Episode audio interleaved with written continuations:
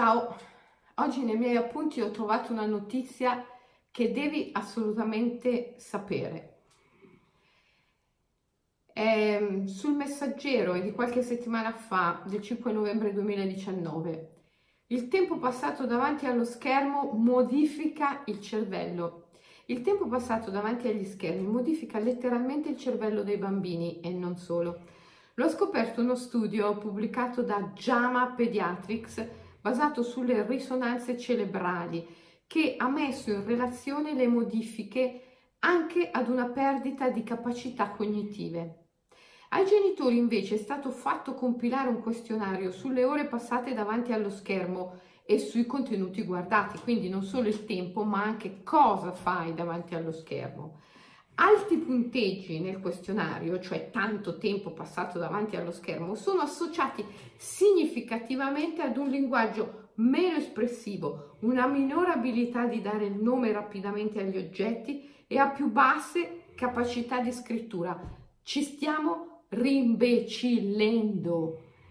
L'antidoto, la natura, stare in natura, fare esperienza della natura. E adesso mi dirai, eh, a questo punto Selene ci parla della sua scuola di Shirling Yoko, del suo libro Shirling Yoko, l'immersione nei boschi e della scuola di Forest Therapy Guide. Certo che ti parlo di questo, certo, ma c'è bisogno di una scuola per stare nella natura, per imparare a stare nella natura. Sì, certo, a questo punto siamo arrivati perché l'utilizzo continuativo di computer, televisioni, strumenti elettronici fa sì che ci disabituiamo a utilizzare i cinque sensi simultaneamente.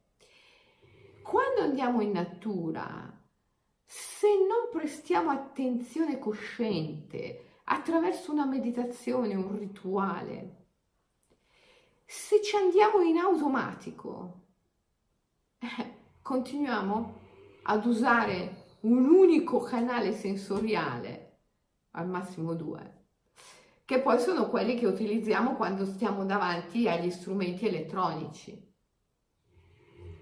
Abbiamo bisogno di voltare pagina quando siamo in natura, di portare la consapevolezza sull'uso simultaneo dei cinque sensi e lo Shirling Yoko, l'immersione eh, nei boschi, ci aiuta in questo.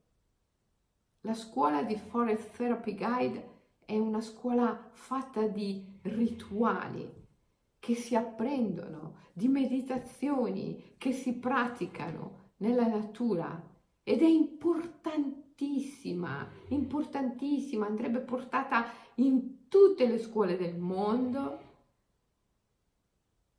Bisogna stare nella natura, Bisogna soprattutto imparare a stare nella natura con tutto noi stessi, con un alto grado di consapevolezza.